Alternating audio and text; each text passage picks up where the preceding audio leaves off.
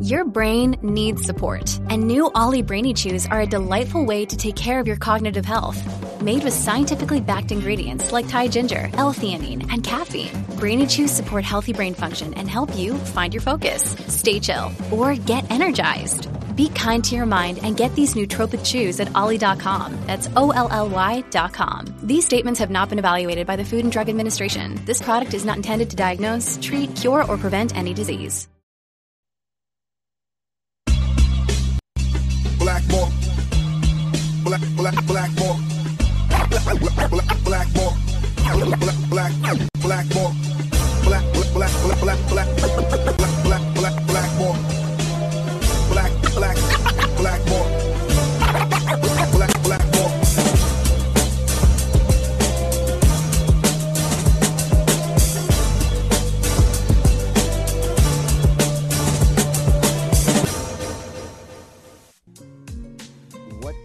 Everybody? My name is James E. Fiore, and this is Blackball.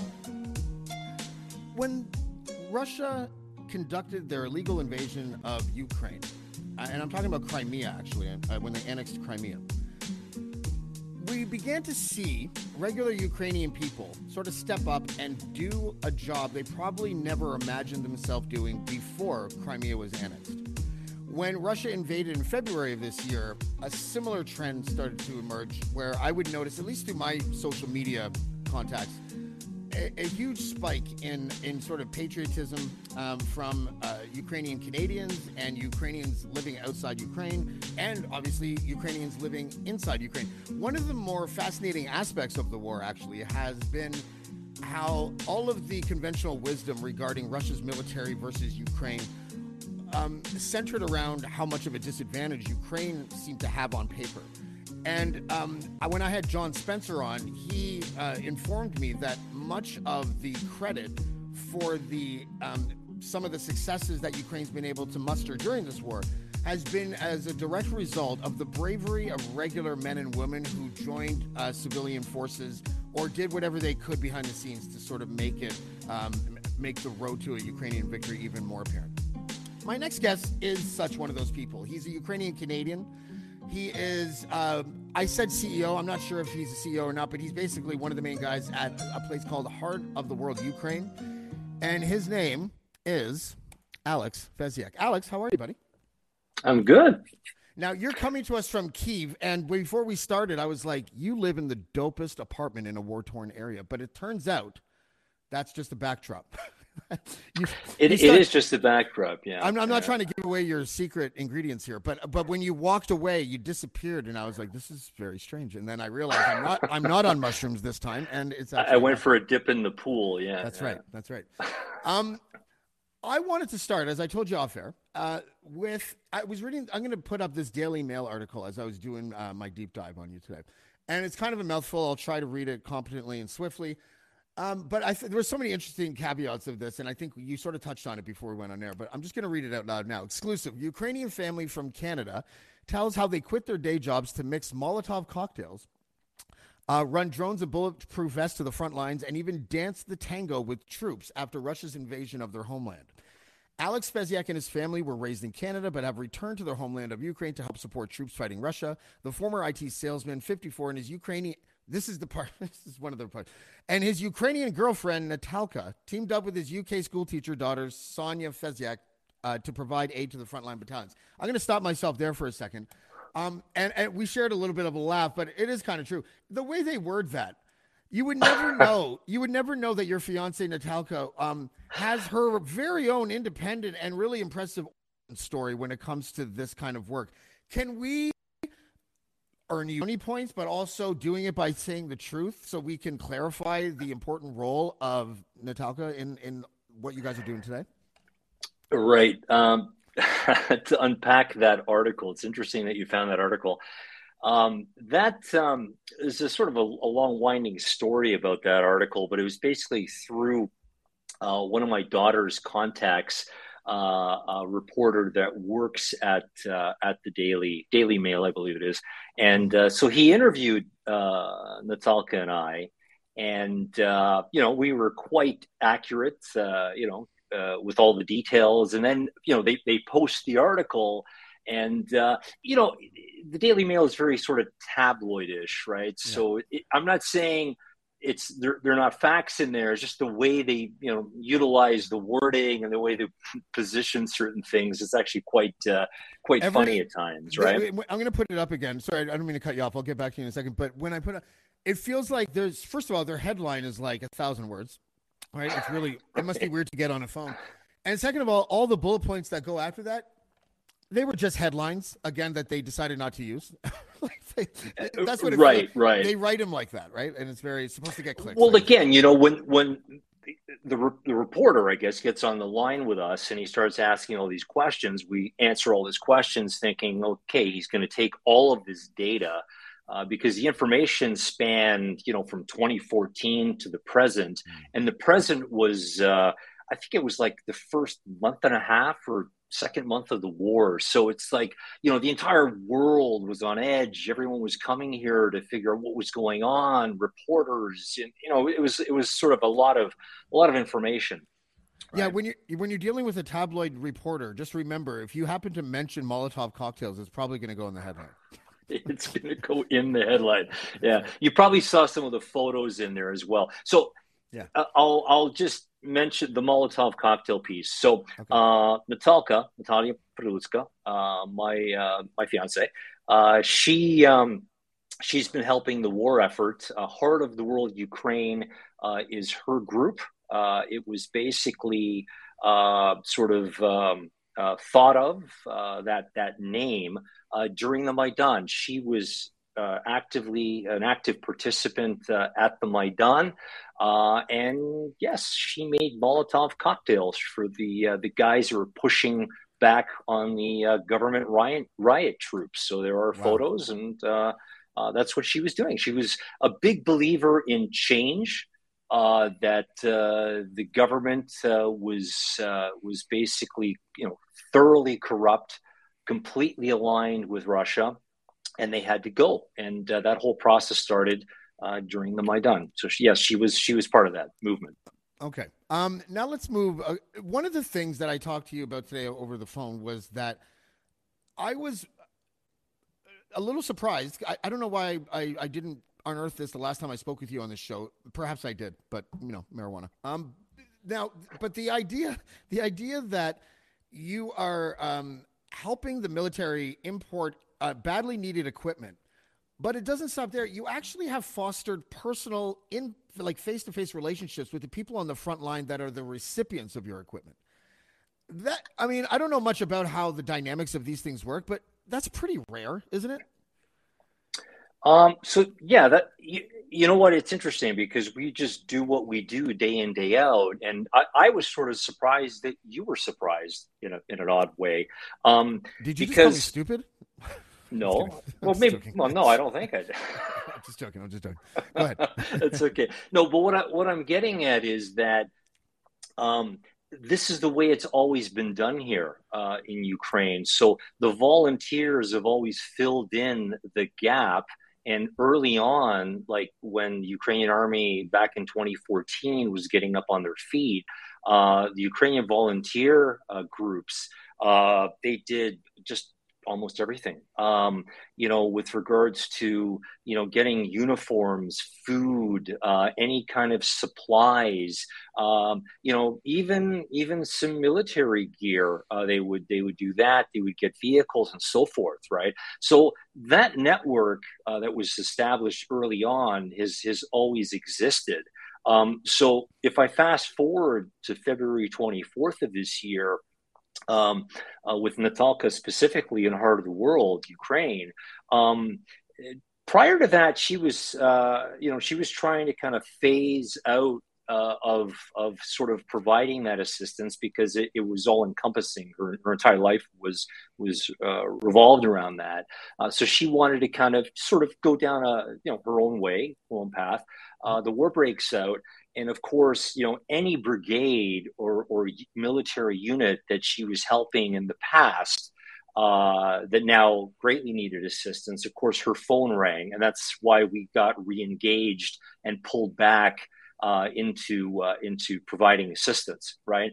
Mm. Um, and again, a lot of these people, these soldiers, um, they were veterans actually, right? So they they themselves had fought. She built relationships with these people at the front lines, right, over all those years, and um, and they retired basically. Uh, the war breaks out. All the veterans jump right back in, right?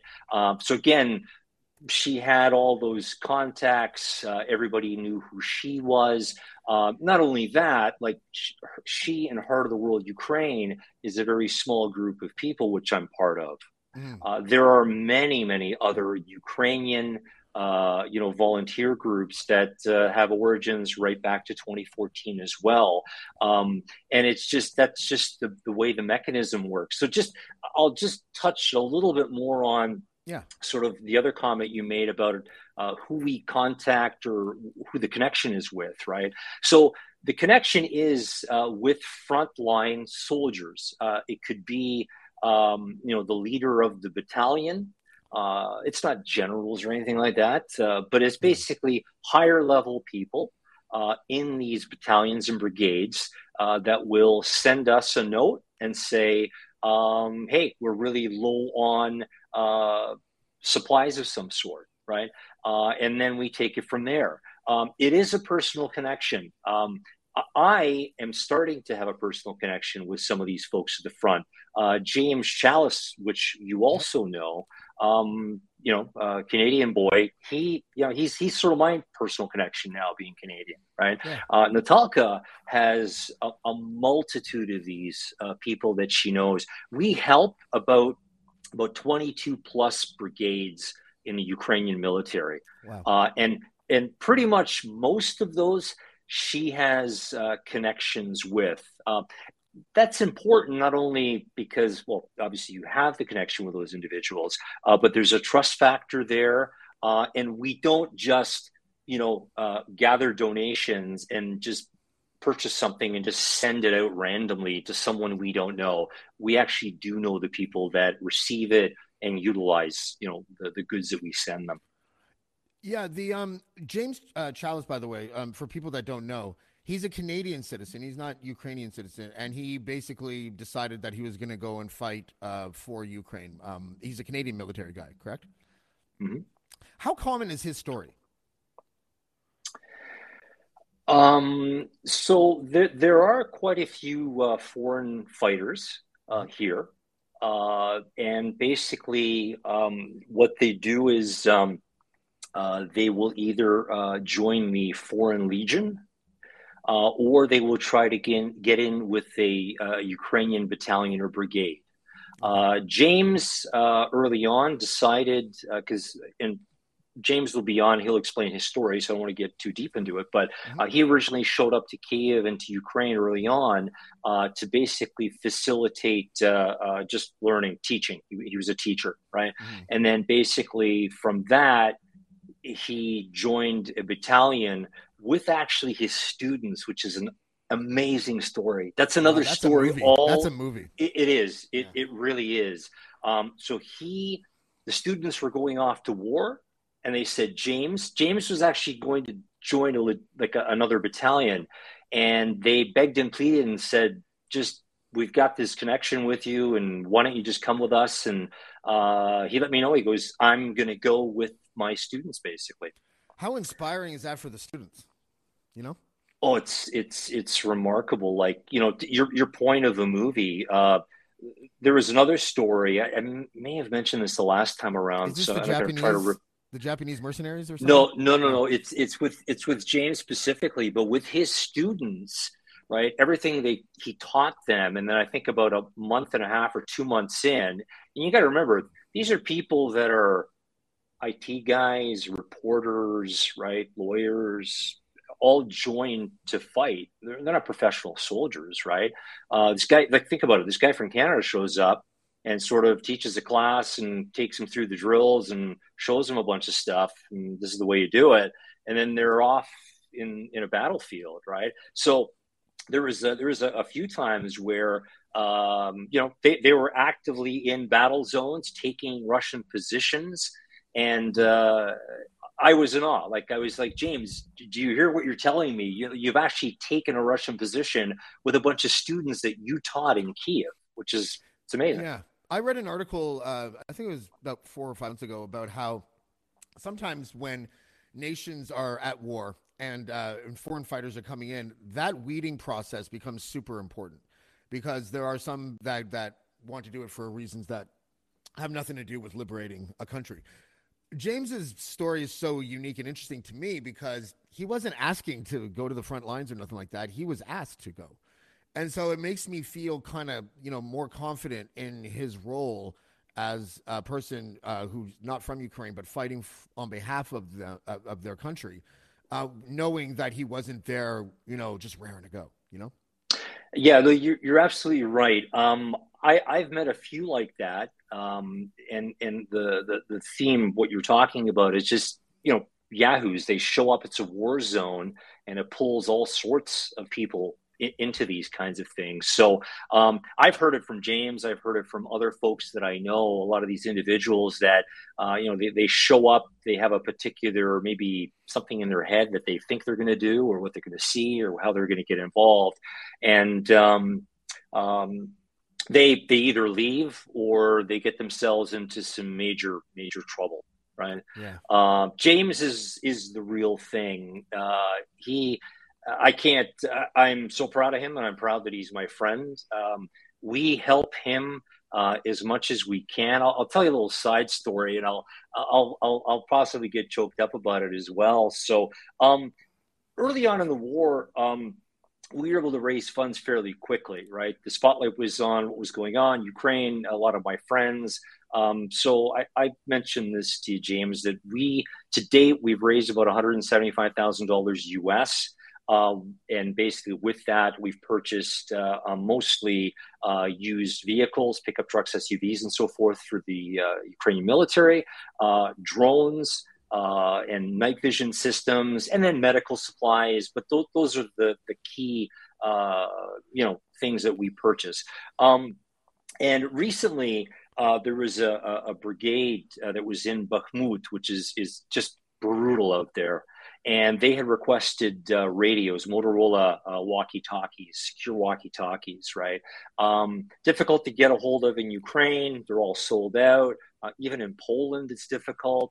Um, and so we were tasked to, hey, can you guys, can contacts of Natalka's, um, can you folks get us some radios? So we searched around and we acquired uh, 16 of these radios. It was roughly about just under $8,000 US uh, and we we purchased them in the UK.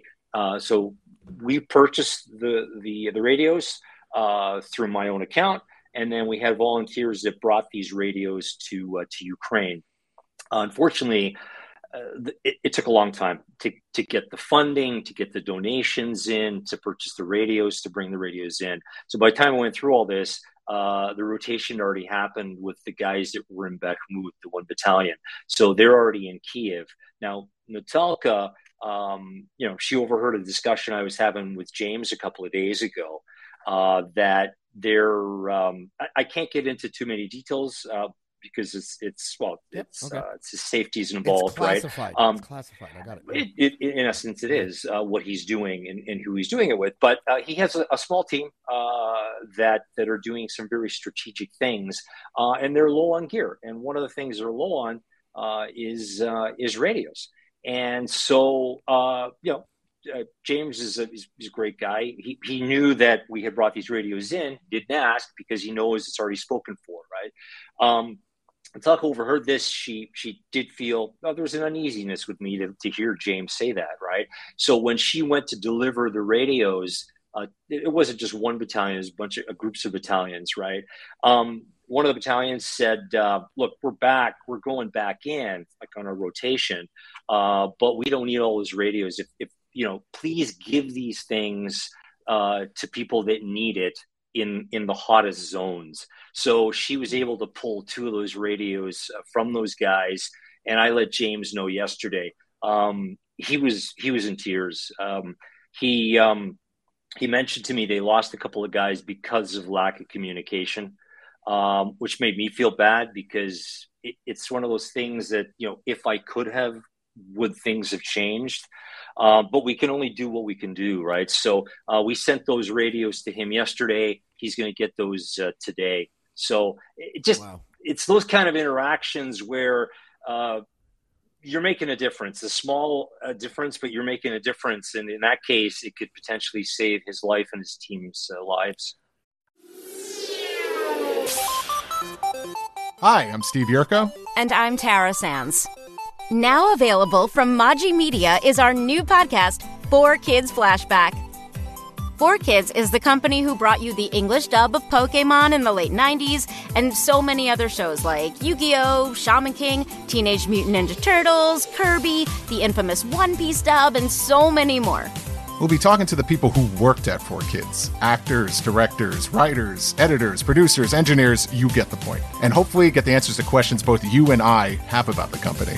I actually worked there as a voice actor on some of the shows. And I was a kid watching the shows and remember way more than Tara does. And thank God for that. Steve is actually a professional storyboard artist, which gives some really unique insights into anime and animation. Subscribe today wherever you get your podcasts. That's the number four Kids Flashback.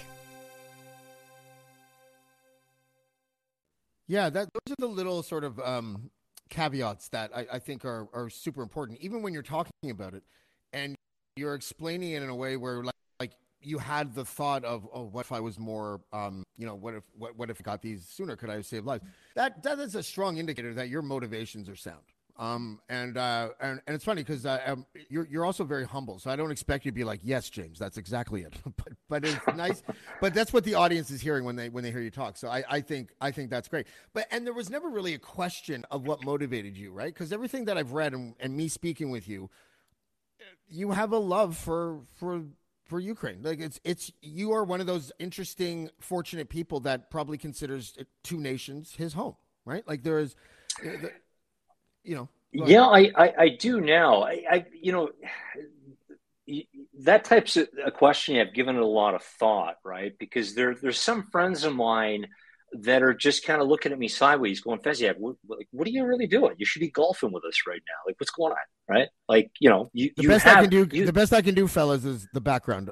Okay, that's the best I can do. yeah, that's the best I can do. Yeah. Um, yeah, there's there's a lot of um, well, yeah, I, you know, to answer your question, yes, uh, I, I, love this country as much as I love Canada. Uh, I feel at home here. I feel at home in Canada. I feel uh, the time is now for me to be able to do something to play a mm. part in in helping uh, this country. Right.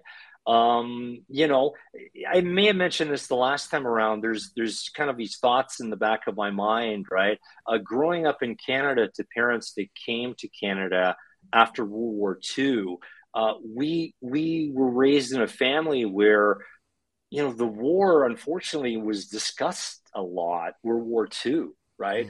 Mm. Um, uh, grandparents that were murdered, uh, family members that were killed.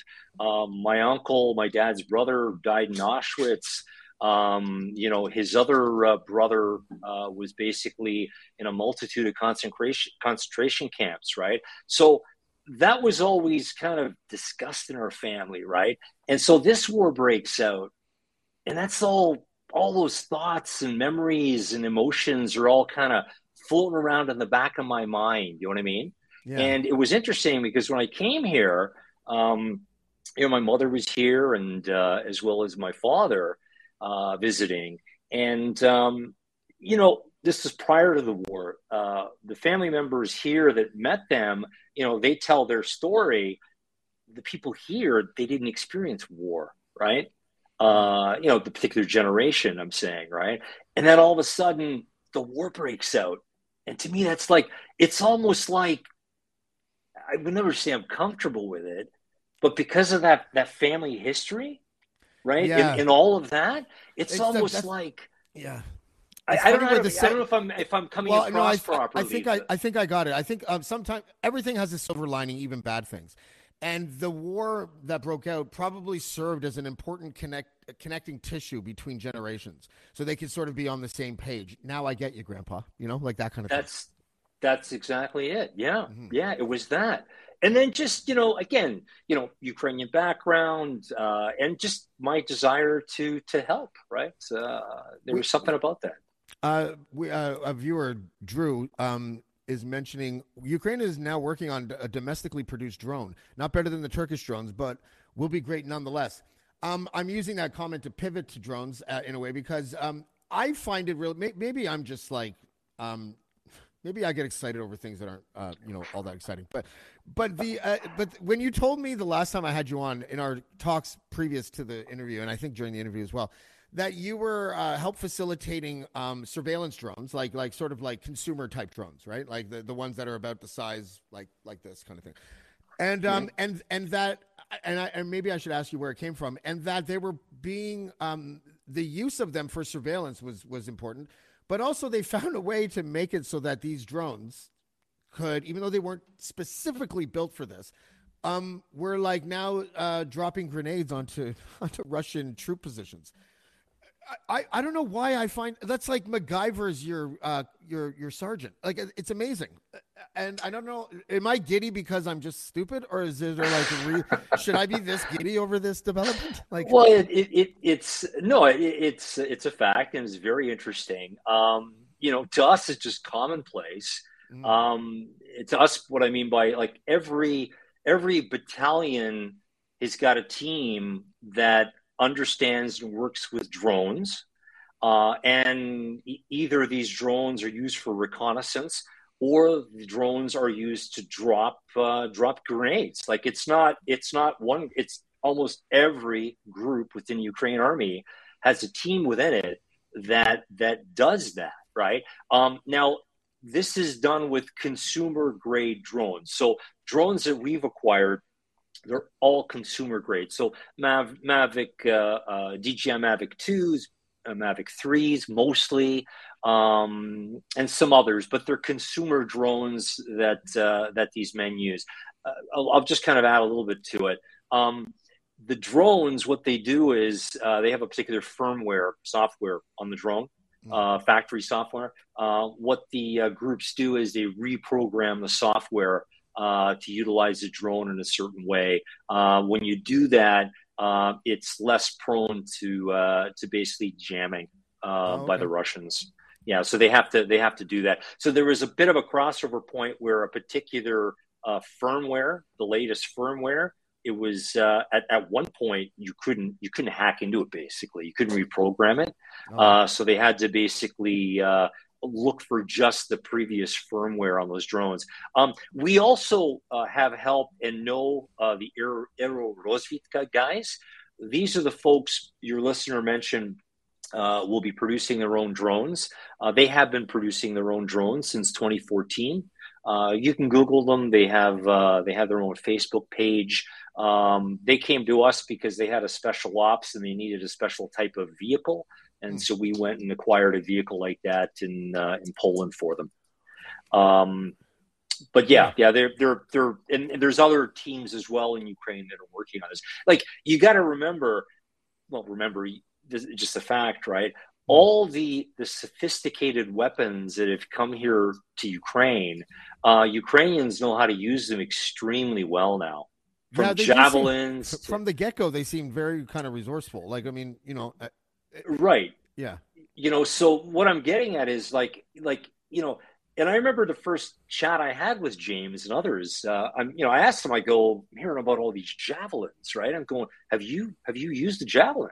And he goes i played with one. I never actually shot one right in training right because uh, he was in afghanistan he goes you know but here right? Just with javelins, like Ukraine, Ukrainians have such an expertise in utilizing that particular weapon. And that's one of, right? You can go from that to HIMARS, right? So um, Ukrainian know-how uh, is like I would safely say like no other on in you know in, in the world, right? Yeah, that, a lot of these manufacturers, yeah, like a lot of these manufacturers that have made this equipment, um, I don't think they even had, uh, you know, like no one really utilized it to the extent that Ukrainians have during this war. Hmm.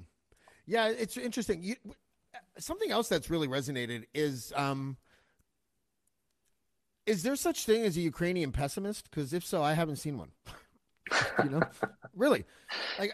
I, you know, I, have been and I and I, I've watched countless hours of of footage of civilians and uh, military leaders, and I've interviewed uh, Ilya Ponomarenko and um, mm-hmm. Rita Kudik, I think her name is. Uh, she, you know, she's mm-hmm. that, mm-hmm. and uh, wow, like I, I feel like sometimes I feel like okay, did these guys all take a class? you know, like where uh, where the media training focused primarily on building confidence and morale among the Ukrainian people because this is crazy. like everyone seems so optimistic. And I'm wondering just your personal thoughts on that. Um, are you like me? Do you kind of feel like, however this ends, and when Russia goes back to uh, their country and uh, Ukraine, uh, U- sorry, Ukraine is liberated, is that going to be seen in hindsight as one of the key ingredients for this victory? Is just that the popul- the citizenry itself acted as this collective of confident patriots, and how do you beat that? Yeah, that's that's that's a great question. But I I uh, I I'm inspired day in day out by not only vol- Ukrainian volunteers, um, but uh, just regular people. Like there's moments that uh, uh, I experience where air raid sirens go off, and everybody is calm. Everyone's going about their business. Uh, if somebody needs help, uh, people just they, they pitch right in. Um, it, it, seems to basically, you know, kind of, uh, it doesn't matter about class, right? Mm. Um, you could be someone, you know, driving an expensive car, uh, inexpensive car. It doesn't matter, right? Everybody kind of just understands what what needs to be done, or if somebody needs some help, um, they just they dive right in, right? Um, and, and I don't know. I, I, I, don't know if, if that's a Ukrainian thing or if if that just comes about um, by by just the people that know their uh, their existence uh, is in, is in uh, jeopardy, right? Yeah. Um, you've you've got to you've got to basically keep it together, right? Because uh, it's it's brutal this war, and um, you know I I try to not that I'm, you know, I'm not, I'm not running around Kiev trying to motivate people, but um, when we get into those difficult discussions in groups, um, I basically, again, I, I, pull from the history that I, I'm familiar with, Ukrainian history, that is, and my parents and so forth, right? Um, Ukraine's been a, com- a, a, country that has been brutalized by Russia, mm. right? By Stalin, by the Bolsheviks, by the Tsars of Russia, right? Um, and other countries as well, right? Um, and and this is the first time in history that you know we feel we have a strong army. The world knows pretty much who we are. And and that's motivational. That that's that motivates us to basically you know uh, fight this extremely uh, powerful enemy right? Um and but but it's the other the way i also also explain it is it's it's really there are other elements in history that ukrainian army has gone against um, it was actually the Bolshevik army. But but this is the really the first time in history where Ukrainians uh, you know formed into groups like a, a proper army um, mm-hmm. can basically you know fight directly with with Russians, right? Yeah. Um, and there's something to be said about that, right? Because you're protecting Absolutely. your country. Uh, you're, you're pushing, you know, trying to get obviously them uh, them out of the country, right? Yeah, no. The, honestly, the, the the the examples of patriotism and uh, collectivism in a positive sense that I've seen, you know, um, for anything that I've ever criticized uh, lightly uh, the Ukrainian side for, all the all that other stuff totally overshadows any critiques that I may have. Um, I didn't like the photo shoot for I don't know if it was GQ or whatever it was. I, I thought that was um, uh, tone deaf but whatever. Um, and then the other thing that the only other thing that actually maybe I can talk to you about this a little bit because um, it could be that I just don't understand that that this is a natural byproduct of being invaded. But I see a lot of videos of uh, Russian soldiers being like ambushed because they're just they're eating or something, and mm-hmm. um, and it's like almost comical or celebratory when their bodies get blown apart. And and and is that just a byproduct of war? Or do you think that maybe like uh, some? I'm not saying that. Listen, I'm not saying that defines anything or anyone, but I find it troubling. Um, is that just like, well, James, they're being invaded. You have to understand that these people are being like, you know, are killing Ukrainian people, and like, you know, it's a tough question. It's almost philosophical, but yeah, I, I've seen those same videos. I've also seen videos that the Russians post as well, and it's not a tit for tat. Um, a, a bit of it, yeah. How do I explain this? A bit of it is Ukrainian sense of humor in a dark sense. There is that type of sense of humor here, right? Yeah, I'm, I'm picturing um, the guy it, moving the landmine with the cigarette hanging out of his mouth. That guy. Right, right, Yeah. yeah, and then yeah, um, I, I posted a video where there was uh, there was Russian soldier taking a dump and they dropped a bomb on him. I laughed. Sorry, Yeah.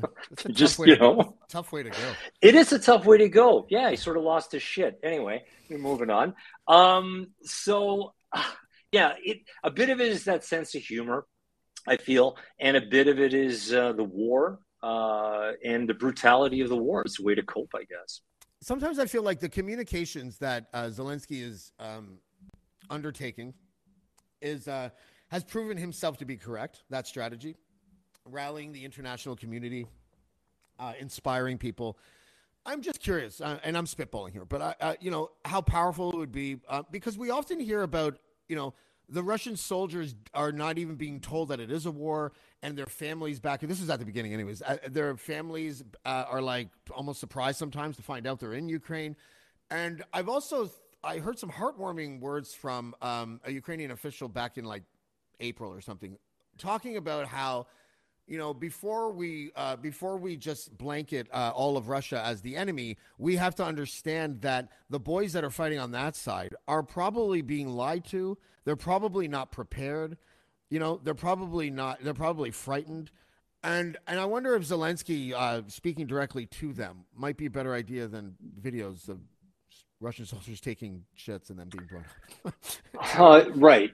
You're okay. So you're, you're basically saying that, that Zelensky should sort of speak to the Russian population.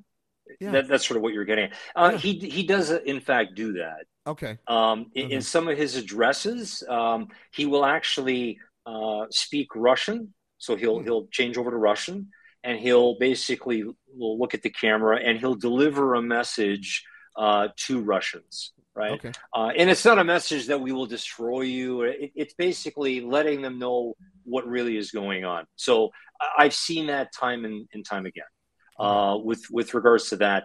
You know, look, I, um, everything that I've seen Zelensky and his wife, by the way, uh, do, I, I think is extremely admirable.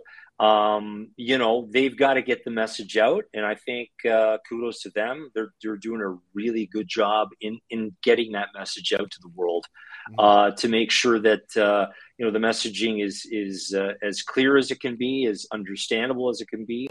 Um, and you know, I I was at um, uh, a tech conference in Lisbon, and Zelensky's uh, wife was uh, one of the keynote speakers, and she just did an amazing job, uh, just delivering that message and letting everyone know that. Uh, uh, you know what is going on in Ukraine and how you can help Ukraine and, and so forth. So um, yeah, they've, they've got to they've got to do that, right? So Yeah, uh, and I'm not ever looking to arbitrarily uh, criticize Zelensky or anything. I do sometimes feel a little bit, oh, oh, they're currently in the infallibility phase of their popularity, where you can't criticize them because then you're. And I, I guess I'm contrarian, so I try to I'm like, I'll, I'll show you. But um, overall, I think the guy gets top marks, right? Like it's hard to argue with with how he's communicated. Um, I'm so cynical, so when I see him in, uh, I actually like that he doesn't dress up when he goes to visit countries. I like that. He's casual. Yeah, I there there's something when he spoke to the uh, the U.S. Congress. Uh, a few people didn't like the fact that he was in a suit, right? And Because if Americans are known for anything, it's stellar etiquette. right, exactly. You know. So you know, there's yeah, you you're going to get those those sort of people that'll criticize that kind of stuff. But I yeah, I don't think that's a big issue, right? So Okay. Um, we we have to leave in about four minutes. Uh, before we go, I'd like to know how your life has changed. How transformational has this last year or so been for you and your family? Is it like life defining? Is it a fold in the chapter and it's almost like a new life? Uh, You know, because it must be pretty substantial uh, where you are now, and, and knowing that two years ago you could never obviously predict that you'd be where you are now. Yeah, I, I would definitely say it's it's life defining. Uh, there's elements of all of this that are, are quite uh, quite amazing. Just the, the the types of people you meet, um, you know, uh, how you're helping people. Um, you know, you know, I, I I've been acknowledged. Uh, I was actually it's, it's, interesting. I was given a medal uh, by the, uh, the Ukrainian defense minister for my service to the country, to the military. Wow. Uh, and and that's that's amazing, right? I, I, was I was very shocked and quite honored uh, to have received that. But yeah, it, it's definitely life defining. Um, and at times, I feel that you're, you're so uh, your head's so in the game that uh, at times when we leave the country and we're in Poland or another country, it, it, it's interesting, right? Because you see people smiling and happy and going on vacations and you know you on social media, and it's almost bothersome, right? It, yeah. it, it plays on you, right? Because you know there's a normality out there, and you know life is not normal here, and everyone should be on the same page. But that's not the way life works, right? Um, so that that's that's interesting as well. But um, um, yeah, it's it's uh, it's an amazing sort of last almost going to be a year now uh, since the war broke out, and uh, uh, all the experiences. It, it's it's it's it's obviously hard to touch on you know every single one of them and all the different ones yeah. that uh, that I've. Uh, uh, you know, encompassed, but uh, but yeah, definitely life defining and, and, and quite uh, quite interesting. Alex Feziak from Heart of the World, Ukraine. Thank you very much for joining us. I would love to. Uh, we we have plans on doing another show with James sometime in the future. So um, please give him my best and tell him thank you for everyone back at home and thank you for coming today. Thank you for coming on Black Bolt today. Excellent. Thanks, James. Thanks for having me, man. See you, Alex. All right. Um, what a good man. You know, um, sort of like half fortunate and half brilliant. You know, like he he was already doing um, a job that could be slid into um, a priority box as it pertained to Ukrainian military needs uh, regarding equipment. Um, and to just be able to slide into that role uh, and and and do things that prove to be patriotic for um, again he has two home countries U- Ukraine and Canada but to do something instrumental uh, for your country during a time of mo- of war, just I mean, when you're not a soldier, it can be tough to find some sort of like pride. Like, am I a cog in this wheel of fighting back against this invader, or am I not? And uh, you know, some people struggle with that. But Alex and and his fiance uh, seem to be uh, living exactly the kind of life they're supposed to be living right now. Like, there, there's uh, no doubt in my mind that um, you know these two people. It's no accident that they're doing what they're doing. And uh, as I mentioned on the show, um, but I don't think I could belabor this point because I think it's both huge and um, and and important. Is that they have personal face-to-face relationships with the people who direct Benefitly from them importing equipment. That is uh, sounds rare. I, as I as I was speaking with Alex, I asked him about how rare it was, and he's like, "No, there's some people have these um, these relationships, but." in that in that sort of ecosystem, you know, like it's uh, every good salesman understands that a fa- nothing can beat a face to face, especially if you're good at sales. This doesn't feel like that. This feels more like, um, you know, the personal communications with not even a client. Uh, you know, the client is the military itself. These are the end users, and um, you know, it demonstrates uh, something that goes beyond commerce or beyond the uh, mandate of a of a charity. Uh, I, I, think it, it demonstrates and sort of symbolizes uh, we're in this together. We're not just, you know, you're not just a line item to us. So I give him props for that. Um, so thank you, Alex, again for joining us. Tonight on Black Bolt, the second half of our doubleheader, we have Canadian screenwriter Frank Caruso. Uh, when I went to his book page today, and uh, and there was a, I, I don't have it open, so I'm not going to say her name because I don't remember it. But um, there was a woman sort of featured prominently all over his photography page. And uh, I think her name was Andrea Johnson, I think, but let's just say Andrea. And I, I talked to him on the phone and I said, Frank, I'm pretty sure that woman's your muse. She has a very musish sort of feel to her. And it turns out it's his fiance. And I was like, whoa, whoa, whoa. Do you know how dangerous it is to have your fiance be your muse? I mean, the muse might not last that long, buddy. Um, because I like to project my relationship issues onto other people. Um, but Frank's going to talk to us a little bit about what it's like to be an independent Canadian film producer.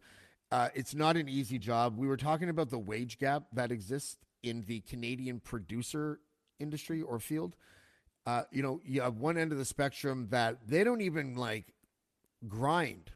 It's just that, you know, funds exist and then they'll get called and be like, "Do you have anything to pitch to this?" Yeah, yeah, I'll pitch that. Okay, you're probably going to get it. Like I, am sort of surmising that it's fixed uh, because it kind of is. You know, people get uh, people get cash in the in, the Canadian grant system for film and TV, often based on reputation. Will this uh, generate a return on the investment of the grant? Whatever, it's a grant, so I don't really know how that works. But in any event, it's free money. And uh, yeah, so it'll be interesting to sort of take a peek behind the curtain of Canadian production. I'm really interested in knowing if the reason that a Canadian production and American production both shot in the city of Toronto, why you can tell after four seconds which one is the Canadian production, and if that is solely to do with money uh, or the size of the budget. I'm just curious because often it's the same people that are doing these films. So okay, that's nine o'clock tonight. Uh, we we will have Frank Caruso. Casual Friday obviously is on Friday. Is that tomorrow? Is this is this Thursday? Oh my god, that's great. I don't have to book any more last minute guests. I'm so happy, guys. Uh, I don't know if we have a theme for uh, for Casual Friday this week. I don't really do any other drugs except for shrooms and uh, and weed. I know I don't want to do shrooms again. I also don't want to turn Casual Friday into some sort of branding project for my illicit drug use. That probably wouldn't go over well in the long run. Uh, you know, uh, hopefully cocaine doesn't land in my lap because I can't say no to cocaine, but it hasn't landed in my lap since I've lived in a forest, surprisingly. so that's fine. So Frank Caruso tonight at 9 p.m. and then tomorrow, Casual Friday, also at 9 p.m. And we will see you next time on Black Bolt. Blackmore. Black, black, Blackmore. Black, black, Blackmore. Black, black, Blackmore. Black, black, black, black, black, black, black, black, Blackmore. Black,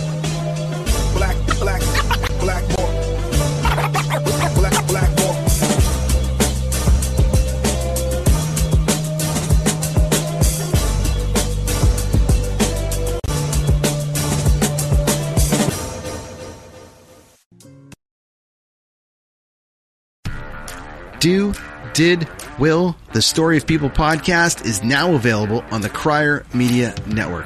The first five episodes are here and feature some incredible guests that fit into one or all three of those categories. Ready? Tara Sloan from the San Jose Sharks Undercurrent podcast at NBC Sports. Marianne Iverson from Iverson Voice and the Let's Take This Outside podcast to talk about the world of outdoors as well as voiceover land.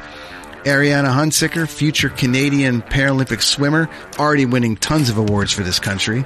Scott McGregor from the Hot Wallet podcast to dumb down the world of crypto, Bitcoin, and NFTs so you don't have to. And Jackie Holowati from Climate Pledge Arena in Seattle, Washington, the first net zero carbon certified arena on the planet. Wherever you get your pods, wherever you watch your pods, and on the Crier Media Network.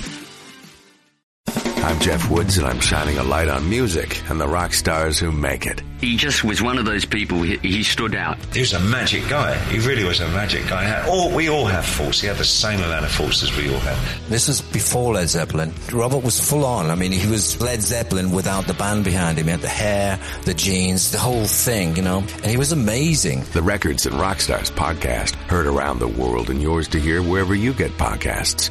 All the episodes from JeffWoodsRadio.com.